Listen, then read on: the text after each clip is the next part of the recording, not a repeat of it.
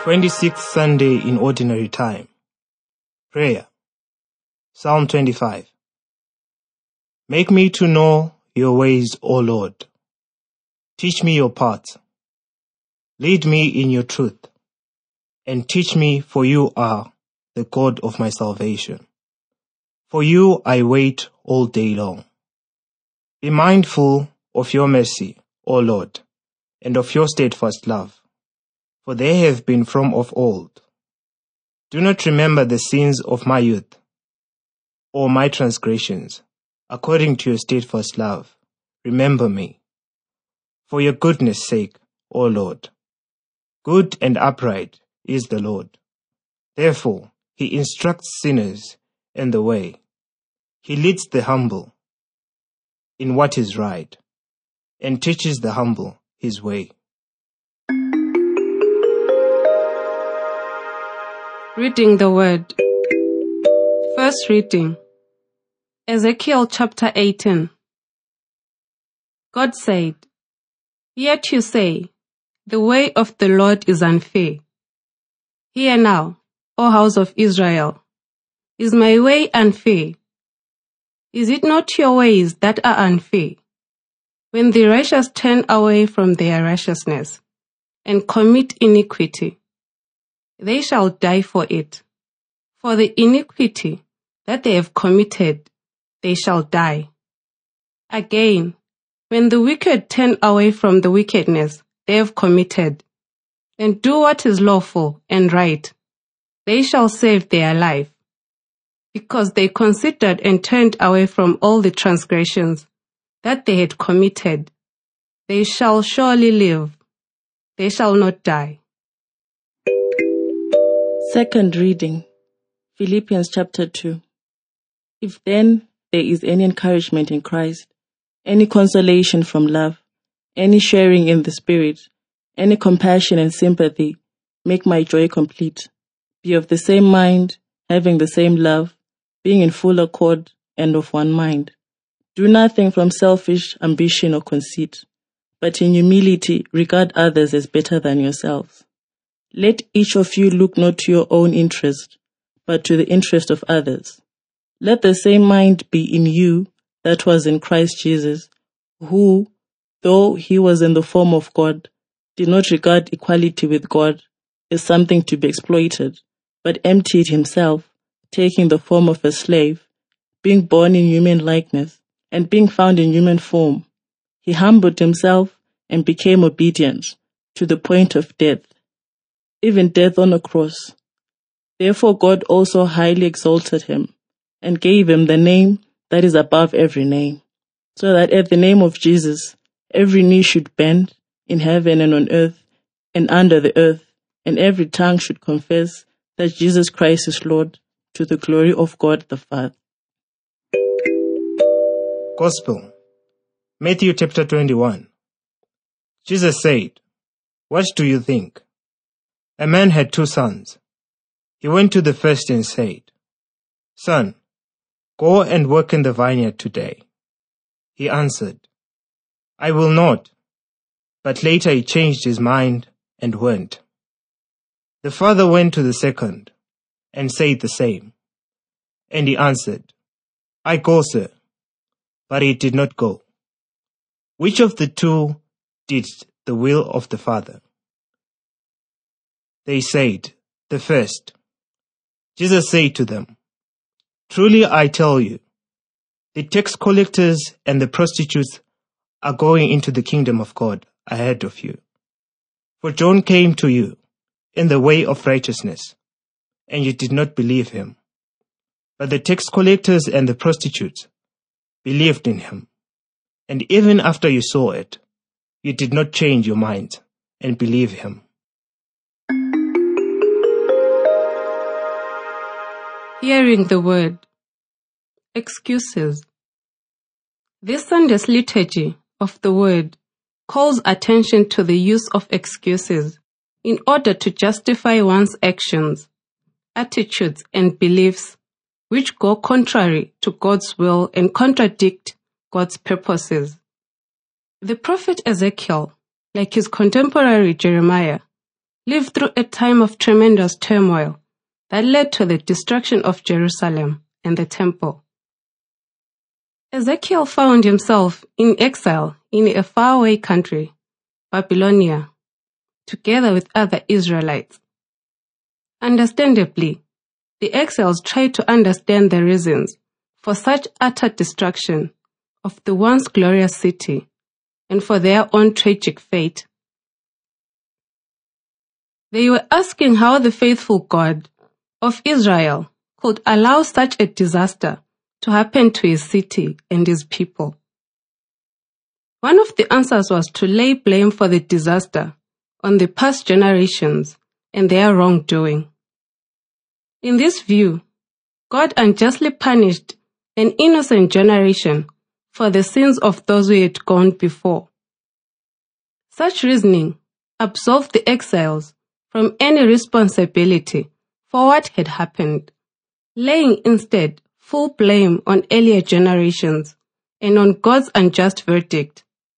The prophet reacted to these accusations against God and their forefathers, pointing to God's unquestionable justice, manifested in the personal responsibility laid upon each person for his or her righteousness or wrongdoings.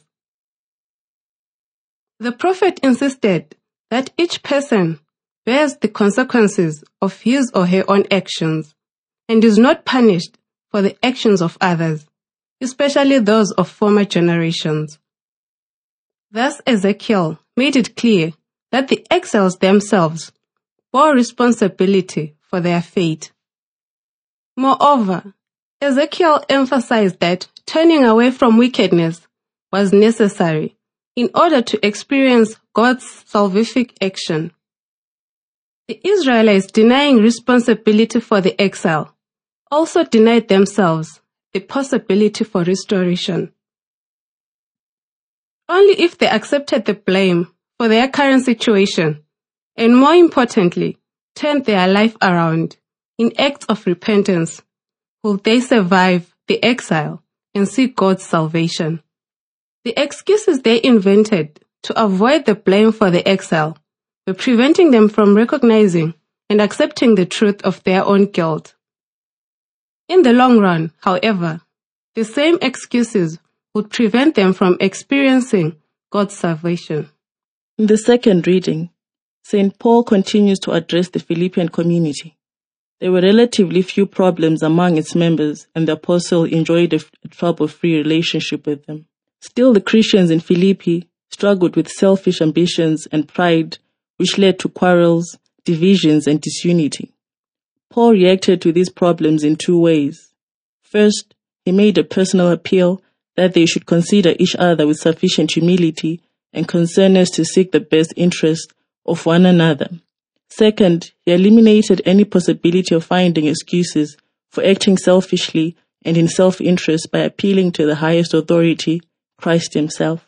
In one of the most beautiful hymns in the New Testament, Paul describes how Christ, while existing together with God in the heavenly realm, abandoned all his privileges and superior status, humbly accepted humanity, and eventually died a cruel and shameful death on the cross in order to redeem the people. In the first lines of the hymn, Paul writes that Christ did not regard equality with God as something to be exploited. By this, Paul emphasizes that Christ did not take his superior position for granted and did not look for excuses to retain it.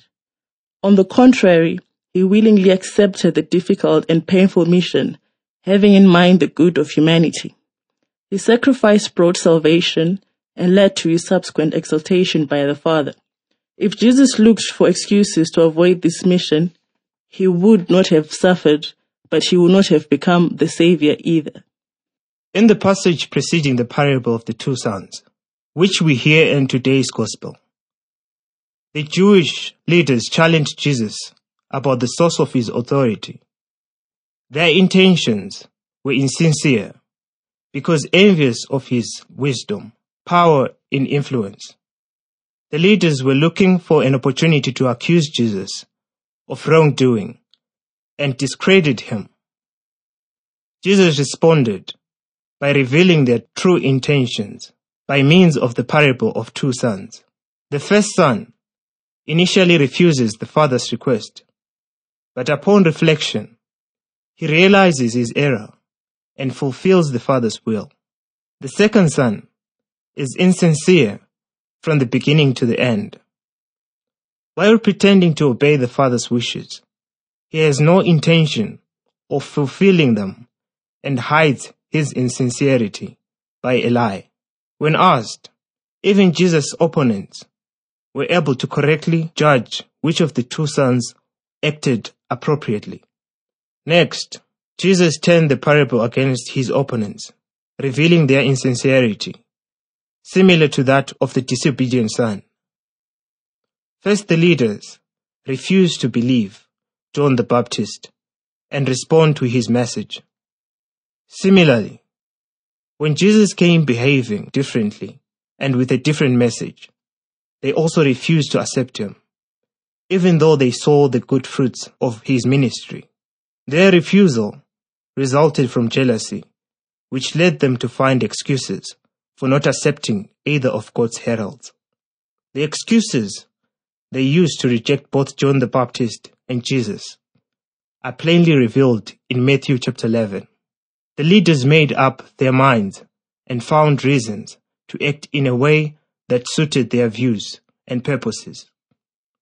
Their attitude differed drastically from that of the sinners who recognized and acknowledged the errors of their ways and did not look for excuses to continue in their sins. As a result, they were able to repent while the leaders continued in their stubborn rejection of the Messiah.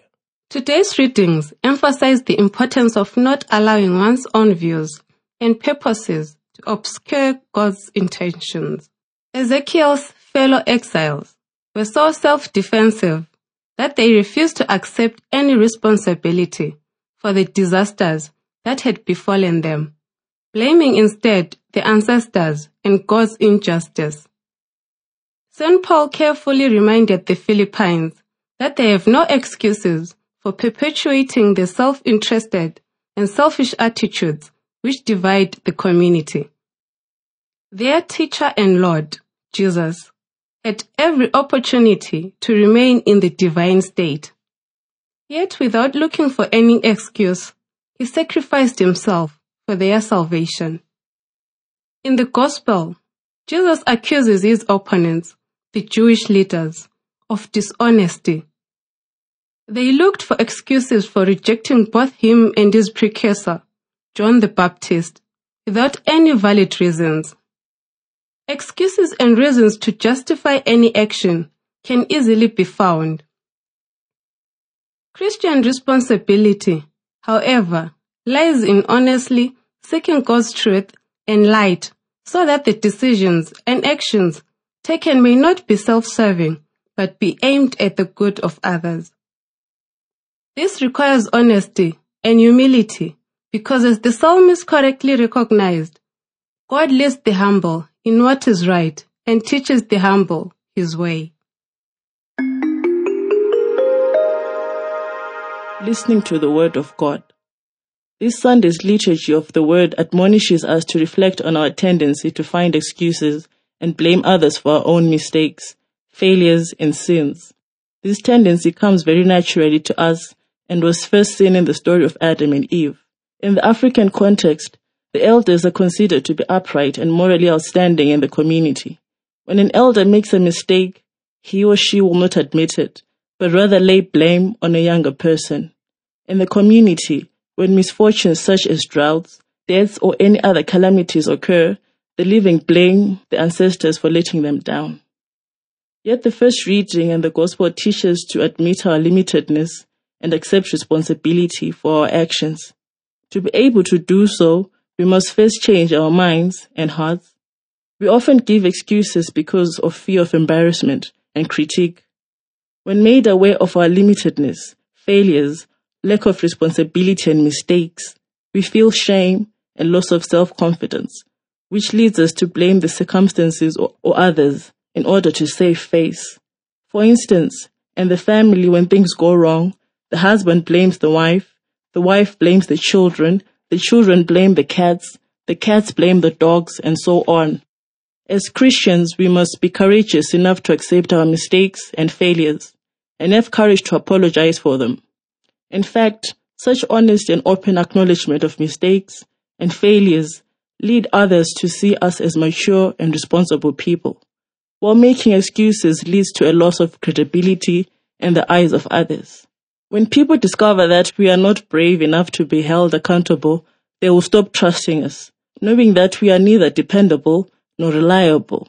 Ironically, by trying to save face, we lose it. Excuses also make life fruitless and prevent personal growth and development.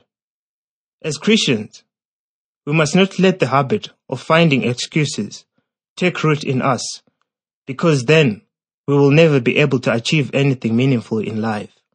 Excuses appear particularly at times and in situations which are difficult or require effort. Many today search for effortless and easy success. This leads to stealing, corruption, cheating, and moral compromises.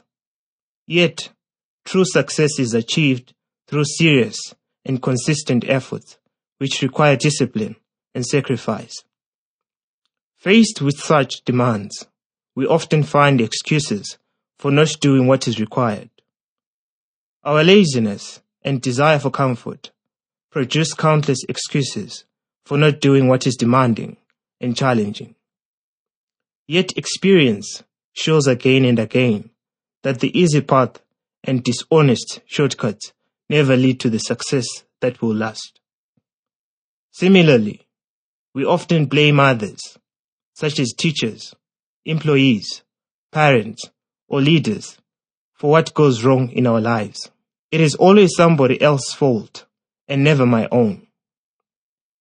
Yet, by blaming others, we stubbornly refuse to examine ourselves, and as a result, we fail to improve ourselves. If it is always someone else's fault, it means that I am faultless and do not need to change anything about me and my behaviors. Such attitudes will inevitably result in repeating the same mistakes over and over again because we will identify and change only what causes us to fail. Acknowledging one's mistakes and not blaming others for our failures is therefore essential and necessary for us to grow and develop as human beings. It is also necessary in order to discern and follow the will of God for our lives because often God speaks to us in the midst of our faults and failures. If we do not freely admit them, then we will also miss the lesson from God. He who falls always tries to justify the fall.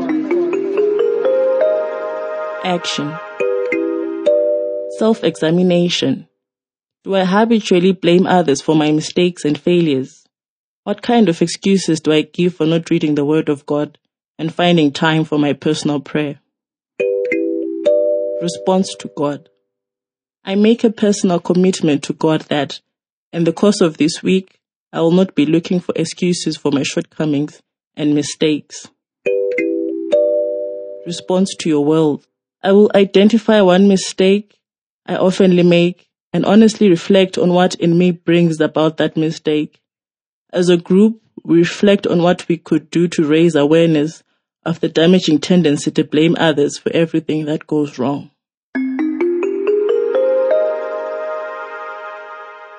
Our gracious God, your ways are fair and just. Instruct us to walk your path and teach us to accept and admit our sins and failures. Help us to be mindful of our actions and recognize you, Lord, as a merciful Lord. Lead us into what is right and teach us to be humble, like your Son Jesus Christ. We ask this through Christ our Lord, who lives and reigns with you, one God forever and ever. Amen.